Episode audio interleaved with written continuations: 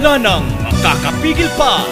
Sulong Arangkada 106.3 Dance Radio sa Aurora, Isabela.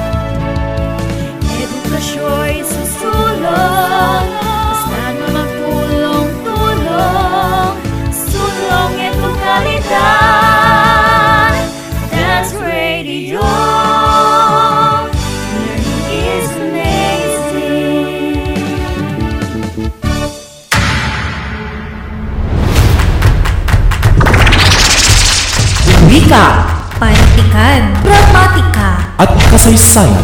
Mga araling hatid ay gintong aral at karunungan. Ito ang Filipino Learning Area. Makinig, matuto, pag-aralan ang Filipino. Tumutok sa paaralang panghimpapawid.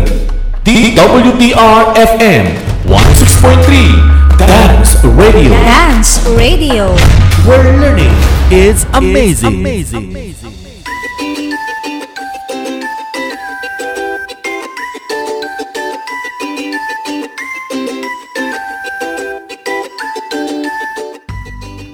Amazing morning, Donyans! Halina't makinig sa 106.3 FM Dance Radio na naghahatid ng mga kapaki-pakinabang na kaalamang makakatulong sa inyong pang-araw-araw na pamumuhay at magtuturo ng mga gintong aral sa bawat isa na siyang tulay upang magkaroon ng mabuting asal.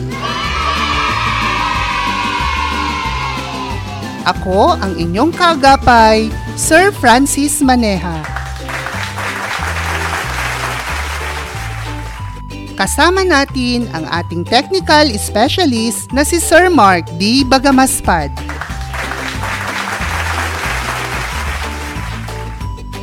Hamon ng makabagong panahon, pandemya ay hindi hadlang. Sama-samang mag-aral, sa Donya, walang maiiwan. Samahan natin ang ating gurong panghimpapawid sa asignaturang Filipino mula sa ikasyam na level, si Teacher Sheila May and Fronda.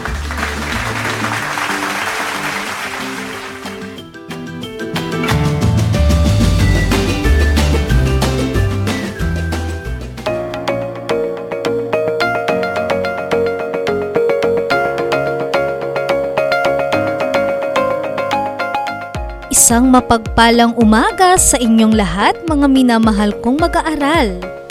Alam kong handang-handa na kayo para sa ating aralin ngayong araw. Muli, ito ang inyong asignaturang Filipino na patuloy na magbibigay ng mga kaalaman at magagandang aral. Bago natin simulan, nais ko kayong batiin dahil kayo ay nasa ikaapat na linggo na ng inyong pag-aaral. Narito akong muli upang gabayan kayo sa paglalakbay sa mundo ng karunungan.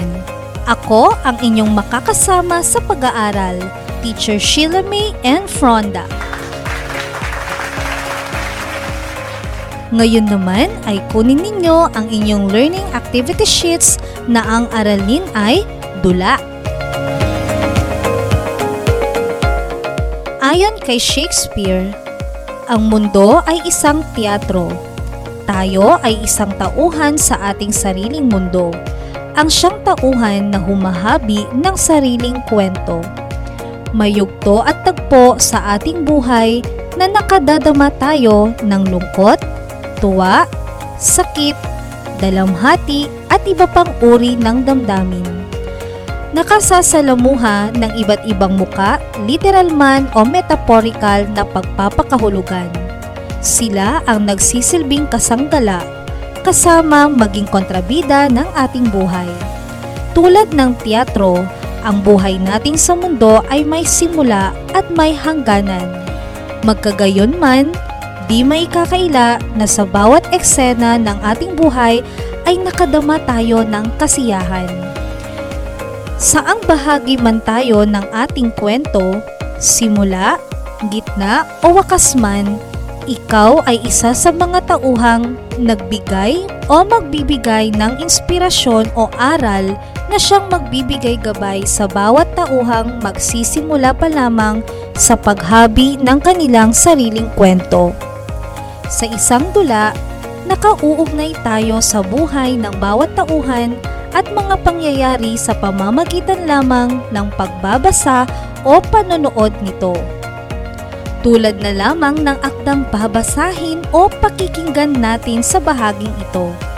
Sa araling ito, ikaw ay makasusuri ng isang dulang pinamagatang Bakit babae ang naguhugas ng pinggan? Bakit babae ang naguhugas ng pinggan? Na isinalin sa Filipino ni Binibining Nerissa Sarmiento. Handa na ba kayong pakinggan ito? Mainam kung ganon. Tara, halina't pakinggan at maglakbay sa mundo ng dula.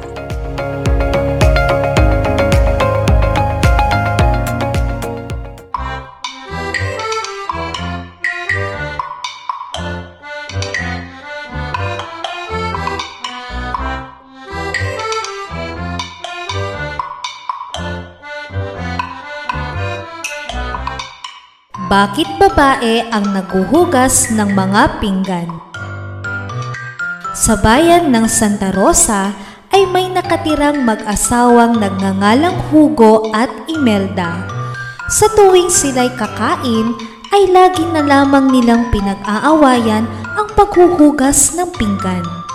Kung tatanggi si Hugo, pagagalitan naman siya ni Imelda ano-anong pangalan ang itinatawag niya kay Hugo. At ang huli sasagot. Tutugisin ni Imelda ang pobreng si Hugo ng walis tingting. Tatakbo naman si Hugo sa bahay ng kanyang kumpadre at doon magpapalipas ng galit ni Imelda. Nakasanayan ng tawagin ng kanilang mga kapitbahay ang bugnuting si Imelda na kamaldang at si Hugo kaugong. Ayoko nang maghugas ng mga pinggan. Buong yabang na sinabi ni Kaugong. At sino? Ang mapaghamong tanong ni Kamaldang. Ako? Aba, buong umaga na nga ako nag-aararo sa bukid. Ayoko nang maghugas isa mang pinggan. Tumayo si Kamaldang na may wang at hinarap si Kaugong. Malaki ang kanyang braso. Mataba yata siyang babae. Malaki rin ang kanyang boses. At sino mang Hugo ang naguhugas ng mga pinggan? Ang kanyang tanong. Ikaw! Ang mahina niyang sagot. Ikaw ang babae. Ikaw ang dapat magtrabaho sa bahay. At ano ang gagawin mo? Tanong ni Kamaldang. Matapos na maitali ang kalabaw sa damuhan para manginain ay mahihiga ka na lamang. Mahirap na ba iyon?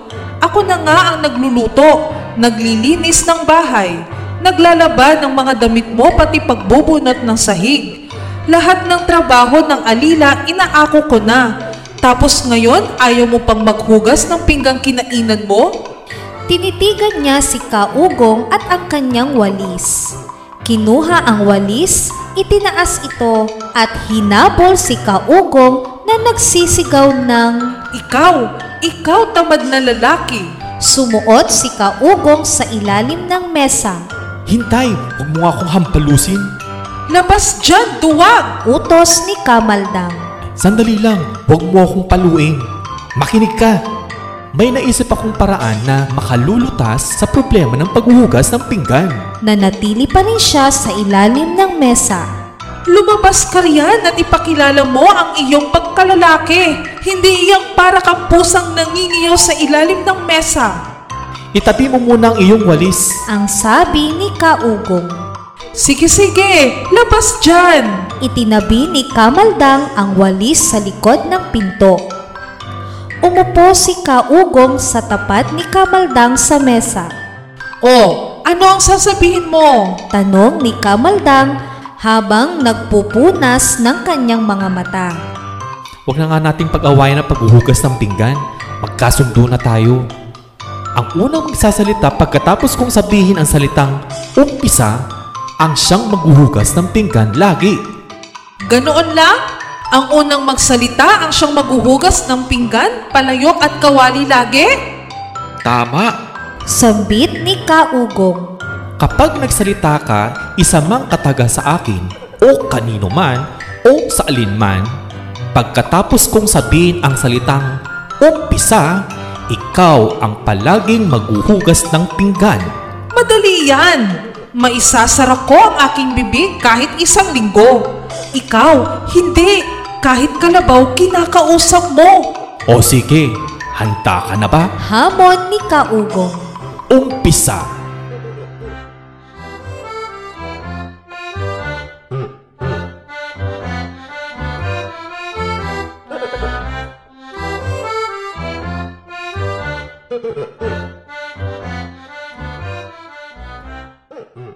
Sila'y kapwa tumahimik.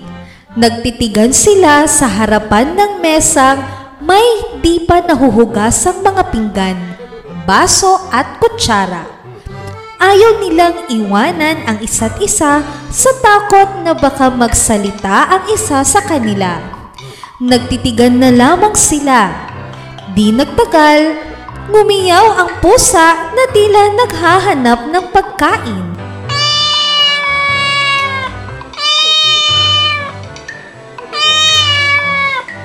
Sinuman kinakaugong at kamaldang ay di nagbigay pansin sa kanyang niyaw. Lumundag ang pusa sa mesa at dinilaan ang maruming pinggan. Hindi ito binugaw ni Kamaldang, gayon din si Kaugong. Hinimod ng pusa ang mga pinggan, tumalon sa kalan, dinilaan ang palayok at kawali nasanggi ang kapitera. Tumapon ang laman. Pagkatapos ay natulog sa ilalim ng mesa. Ipinalagay ni Kaugong na walang nangyari. Nanatili siyang nakaupo. Gayon din si Kamaldang. Unti-unting lumubog ang araw, ngunit patuloy pa rin silang walang kibuan. Halos namumugto ang kanilang mga mata sa pagtititigan. Aba, biglang naluha ang dalawa. Basang-basa na ng pawis ang kamiseta ni Kaugong. Pinagpapawisan na rin ang noon ni Kamaldang. Tumulo sa kanyang pisngi. Pumatak ng pumatak sa kanyang dibdib. Biglang tumawag ang kapitbahay. Maring Maldang! Huu! Kumadre! Hindi sumagot si Kamaldang. Muli, tumawag ang kapitbahay. Paring Ugong! Huu! Kumpadre! Maring Maldang! Pahiram naman ng plancha! Di umimik si Kamaldang. Tahimik lamang siyang tiningnan ni Kaugong. Siguro'y walang tao. Ang narinig nilang sambit ng kapitbahay. Hagdan dito? Dati-rati naman ay inaalis nila ito kung sila'y lumabas ng bahay. Kukunin ko na lamang ang plancha at saka ko na lang isasauli. At pumanhik ang kapitbahay. Nang siya'y makapanhik, nagtaka siya sa nakita. Sina Kaugong at Kamaldang na nakaupong tila mga estatwa sa harapan ng mesa. Nandito pala kayo? Ba't ganyan ang ayos ninyo, ha? Hindi gumalaw o nagsalita si Kaugong. Muling nagtanong ang kapitbahay. Anong nangyari sa inyo? Niyugyug niya ang balikat ni Kaugong. Hinayaan ni Kaugong na siya yugyugin at lalo pang itinikom ang bibig. Lumapit ang kapitbahay kay Kamaldang. Magsalita ka, kumadre! Anong nangyari? Niyugyug din niya ang balikat ni Kamaldang. Itinulak siya ni Kamaldang nang walang sabi-sabi. May nakain ba kayong nakalason sa inyo o nakapagpapipi kaya?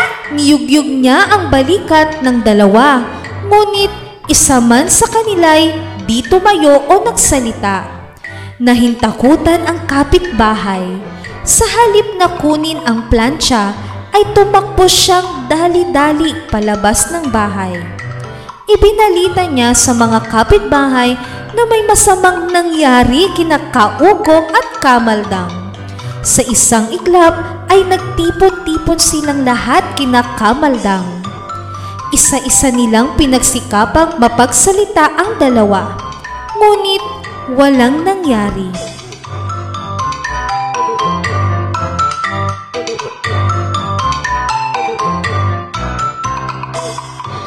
Binalaan ni Kamaldang si Kaugong at pagkaraay pumikit.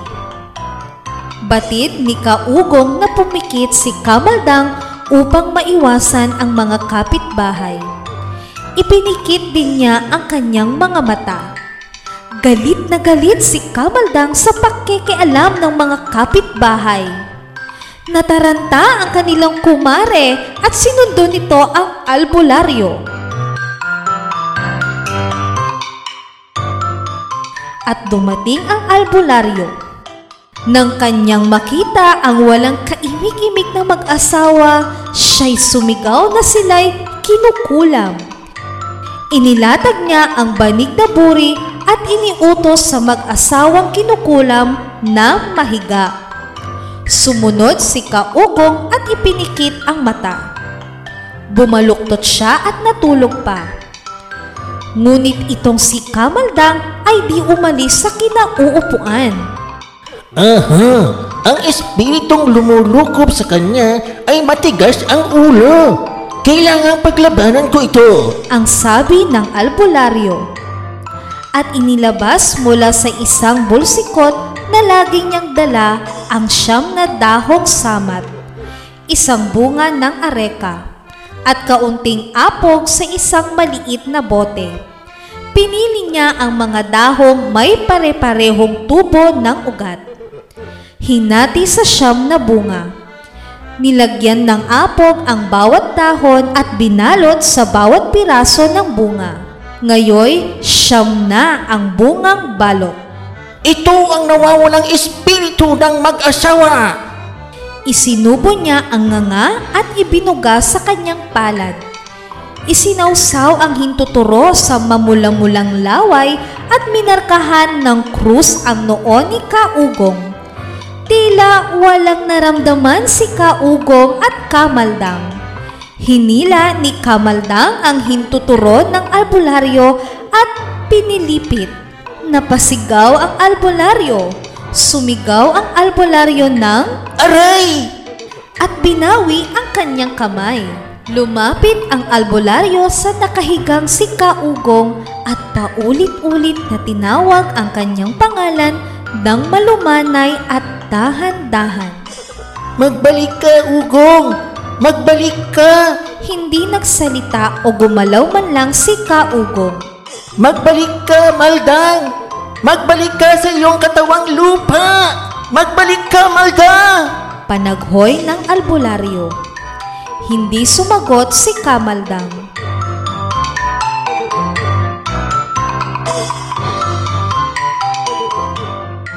Ang gabi sumapit sa nahihintakutang bayan. Ganoon na lamang ang takot ng mga ito sapagkat sinabi ba naman ng albularyo na maaaring mailipat pa sa ibang taga-baryo ang sumpa bukod sa mag-asawang Maldang at Ugong. Muli niyang tinawag ang mag-asawa. Sa umpisay, mahina. Magbalik ka, Ugong! Magbalik ka, Maldang! Palakas ng palakas. Magbalik ka, Ugong! Magbalik ka, Maldang! Ngunit wala ring nangyari. Pagod na pagod na si Kamaldang, kaya't siya'y sumandal sa upuan. Muling nagsalita ang albularyo. Sa tinagal-tagal ng panahon na aking pagiging albularyo, ay ngayon lamang ako nakasaksi ng ganitong uri ng kulam. Sa pakiwari ko'y sila'y patay na. Tuluyan ng iniwan ng espiritu ang katawang lupa. Ang tanging magagawa natin upang masugpo ang pagkalat ng kulam ay ilibing ang mag-asawa. Kaagad niyang iniutos sa mga kapitbahay na gumawa ng ataol bago kumalat ang kulam. Hindi nagtagal ay natapos ang dalawang ataol na yari sa kawayan. Tuluyang sumandal si Kamaldang at ipinikit ang mga mata. Itinikom pa ang kanyang bibig. Iniutos ng albularyong buhatin ang mag-asawa sa kanilang mga ataol. Sila'y ating ililibing pagsikat ng araw. Ang iba'y kailangang magbantay ngayong gabi. Ang kanyang sabi. Binuhat ng mga kapitbahay si Kaugong at inihiga sa kanyang ataol. Sa loob-loob ni Ugong, siya na ang mananalo. Hindi siya natatakot na mailibing. Lalabas siya sa hukay pagkaalis ng mga kapitbahay. Tuwang-tuwa si Kaugong sa mga nangyayari. Lumapit ang albularyo kay Kamaldang. Matamang nakikiramdam si Kamaldang sa mga nangyayari kahit nakapikit ang kanyang mga mata. Natatakot siyang maaaring ipagpilitan ng albularyo na siya'y ilagay sa ataol kung hindi pa rin siya magsasalita. Pero ayaw pa rin niyang magsalita. Inaasahan niyang tututol si Kaugong. Siguradong hindi papayag si Ugong na ako'y mailibing bukas. Natatakot akong matulog sa ataol. Ah, basta, hindi ako papayag na buhatin sa ataol. Ngunit hindi niya narinig na tumutol si Kaugong. Bigla siyang tumilat habang nagtutulungan ang mga kapitbahay at ang albularyo na siya'y buhatin. Magsilayas kayo! Layas, mga pakialamera! Dagling lumundag si Kaugong at siya'y sumigaw ng Ikaw ang unang nagsalita! naglulundag at pumalakpak habang sinasabi sa mga kapitbahay. Siya ang unang nagsalita. May kasunduan kami. Mula ngayon, siya ang palagiang magbuhugas ng pinggan. Kinuha ni Kamaldang ang takip ng ataol upang ihambalos sa ulo ng asawa. Ngunit patakbo siyang lumabas kasabay ng mga kapitbahay at sumisigaw ng Nanalo ako! Alam ko yatang mananalo ako. Mula ngayon, di na ako maghuhugas ng mga pinggan. pinggan.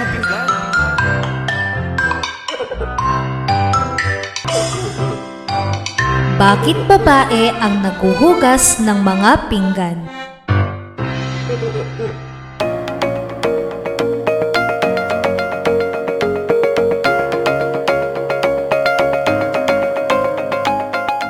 Naintindihan ba ang dulang bakit babae ang naguhugas ng pinggan? Opo, ma'am! Mahusay! Nag-enjoy ba kayo sa pagbabasa o pakikinig? Opo! Mainam kung ganon. Bago tayo magpatuloy, ay makinig muna sa isang paalala.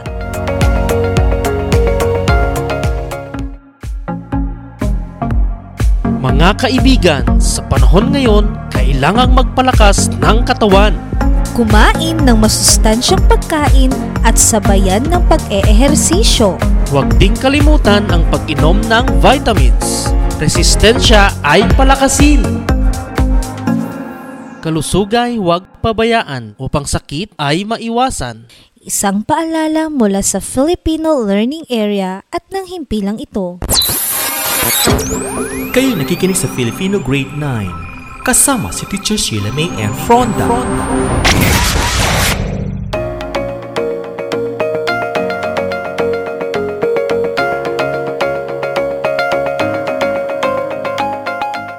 Talaga nga namang napakaganda ng dulang ating napakinggan. Tatalakayin natin ngayon ang bahagi ng dula. Una ay ang simula. Makikilala sa bahaging ito ang tauhan ayon sa kaanyuan ng papel na gagampanan. Makikita rin dito ang eksenang naghahayag ng panahon. Balikan natin ang dulang binasa. Ito ang simula. Sa bayan ng Santa Rosa ay may nakatirang mag-asawang nagngangalang Hugo at Imelda. Sa tuwing sila'y kakain, ay lagi na lamang nilang pinag-aawayan ang paghuhugas ng pinggan. Kung tatanggi si Hugo, pagagalitan naman siya ni Imelda. Kung ano-anong pangalan ang itinatawag niya kay Hugo, at ang huli sasagot. Tutugisin ni Imelda ang pobreng si Hugo ng walis tingting.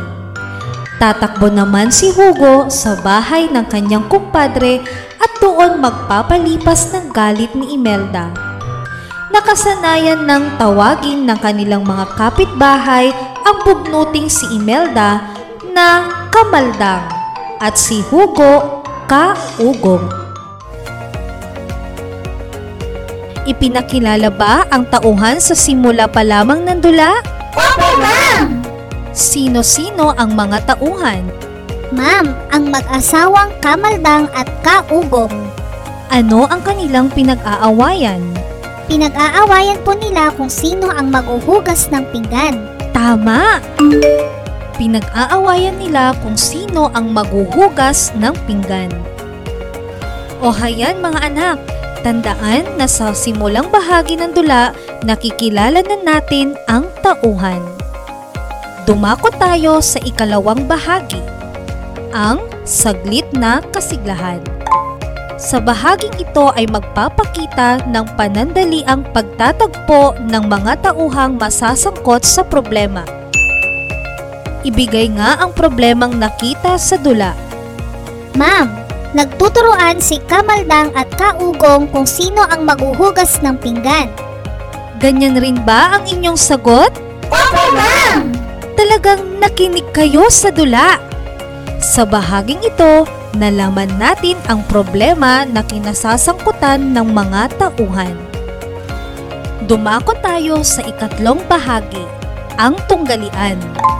Sa bahaging ito ay tahasan ng magpapakita ng labanan o pakikibaka ng tanging tauhang inilalahad at ito ay maaaring pakikipagtunggali sa sarili, kapwa, kalikasan at iba pa.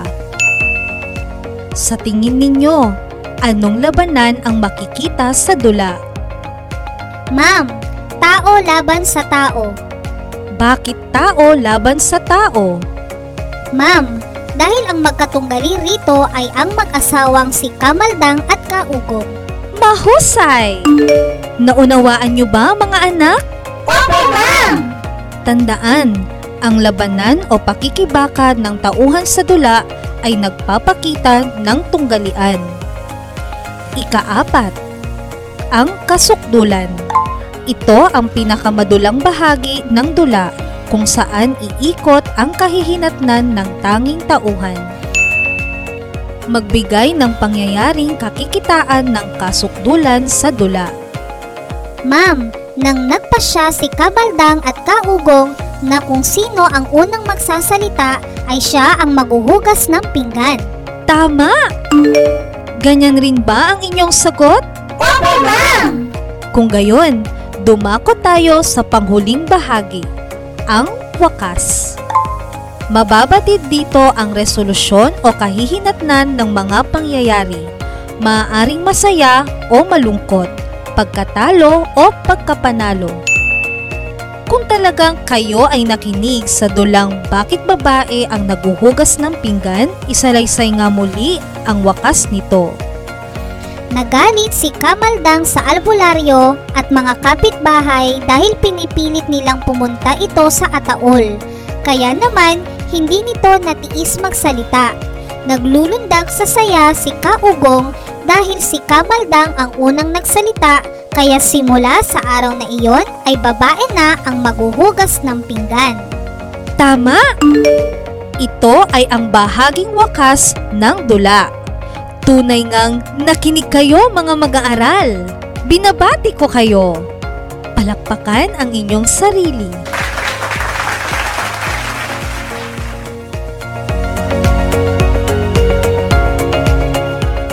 Kung may bahagi ng dula ay mayroon ding elemento ng dula. Pag-aralan natin ito. Una, script o banghay. Ito ang pinakakaluluwa ng isang dula. Lahat ng bagay na isinasaalang-alang sa dula ay naaayon dito. Ikalawa, aktor o karakter. Sila ang nagsasabuhay sa script, ang bumibigkas ng dialogo. Ikatlo, dialogo. ito ang mga linya ng mga aktor na siyang nagpapakita at nagpapadama ng iba't ibang emosyon. Ikaapat ay ang tanghalan. Anumang pook na pinagpasyahang pagdausan ng isang dula ay tinatawag na tanghalan. Ikalima, taga-direhe. Siya ang nag-i-interpret sa script mula sa pagpasya sa itsura ng tagpuan, damit ng tauhan, paraan ng pagganap at pagbigkas ng mga tauhan. Ika-anim ay ang manonood. Sila ang sumasaksi sa pagtatanghal. At ang panghuli, tema. Ito ang pinakapaksa ng dula. Naunawaan ba ang mga elemento ng dula? Opo, ma'am! Kung gayon, isa-isahin nga natin ang mga elemento nito. Script o banghay? Aktor o karakter, Dialogo? tanghalan, Taga-direhe? manonood, Tema? Mahusay talaga kayo mga mag-aaral. Nawa ay naunawaan ninyo ang bawat elemento ng dula. Ngayon naman, mayroon akong inihandang gawain para sa inyo. Buklatin ang inyong learning activity sheets sa pahina 4. Narito ang panuto. Suriin at ilarawan ang dulang bakit babae ang naguhugas ng pinggan. Tukuyin ang mga sumusunod. Tauhan, tagpuan, script, dialogo at tema. Uulitin ko. Tukuyin ang mga sumusunod. Tauhan, tagpuan, script, dialogo at tema. Habang kayo ay sumasagot, narito ang isang paalala.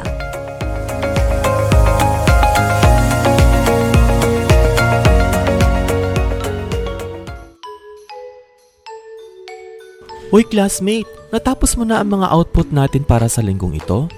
Ay oo, ready na akong magpasa ng mga output ko. Ang galing mo naman, classmate. Ako rin natapos ko na. Ginabayan kaya ako ni nanay sa mga aralin natin sa modules. Ako ring classmate.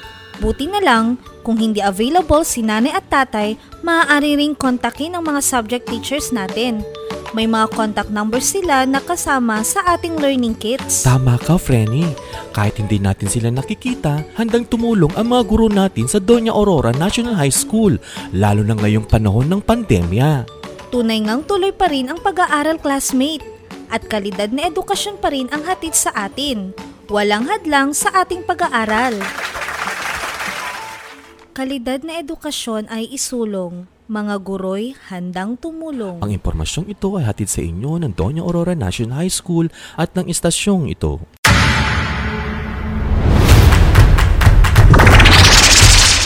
Wika, Pantikan, Gramatika, At kasaysayan, mga araling hatid ay gintong aral at karunungan. ito ang Filipino Learning Area. Makinig, matuto, pag-aralan ang Filipino. Tumutok sa paaralang panghimpapawid. DWDR-FM 106.3 Dance Radio. Dance Radio. Where learning is amazing. Kayo nakikinig sa Filipino Grade 9. Kasama si Teacher Sheila May and Fronda.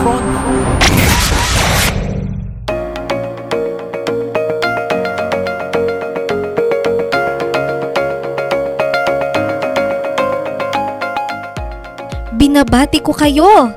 Natapos ninyo ang unang gawain. Mayroon na ba kayong napanood na dula?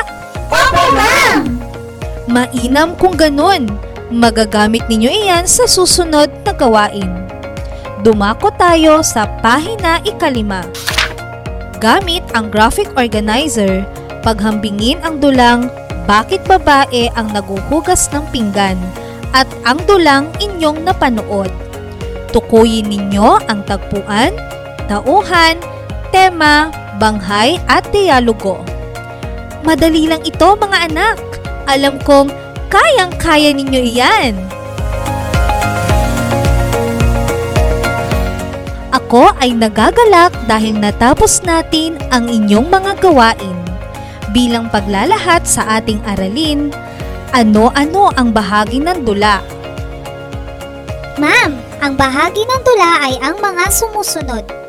Simula, saglit na kasiglahan, tunggalian, kasukdulan, at wakas. Mahusay! Ibigay naman ang elemento ng dula. Script o banghay, aktor o karakter, dialogo, tanghalan, tagadirehe, at tema. Magaling! Bakit ba kailangan nating pag-aralan o bakit kailangang magbasa ng dula mula sa iba't ibang bansa? Ma'am, kailangan nating magbasa ng tula dahil inilalarawan nito ang mga damdamin at pananaw ng mga tao sa partikular na bahagi ng kasaysayan ng bayan. Gaya ng ibang panitikan, karamihan sa mga dulang itinatanghal ay hango sa tunay na buhay. Napakaganda ng iyong sagot! Ganyan rin ba ang iyong sagot? Opo, ma'am! Natutuwa ako dahil natapos natin ng mahusay ang ating paglalakbay. Mahusay ninyong naisagawa ang inaasahang gawain. Alam kong naunawaan ninyo ang kabuuan ng ating aralin tungkol sa bahagi at elemento ng dula. Ako muli ang inyong guro, Teacher Sheila May and Fronda, na nag-iiwan ng isang mapagpalang araw. Hanggang sa muli, paalam!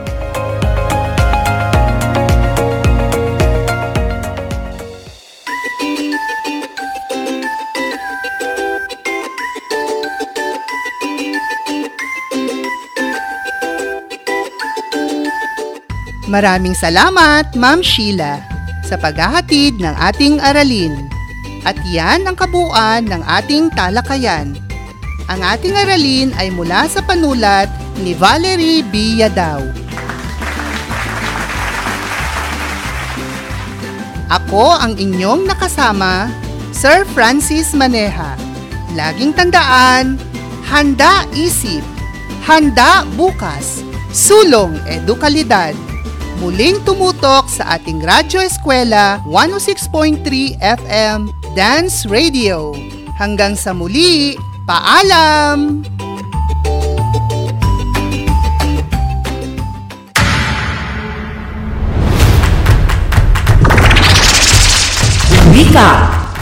Panitikan, gramatika, At kasaysayan, mga araling hatid ay gintong aral at karunungan. ito ang Filipino Learning Area. Makinig, matuto, pag-aralan ang Filipino. Tumutok sa paaralang panghimpapawid. DWDR-FM 106.3 Dance Radio. Dance Radio. Where learning is amazing. Dance Radio Silid aralan sa radyo Hatid namin makabago Paraan ang pagtuturo Wala nang makakapigil pa. Sulong Arangkada 106.3 Da- Da- Dance Radio sa Aurora, Isabella.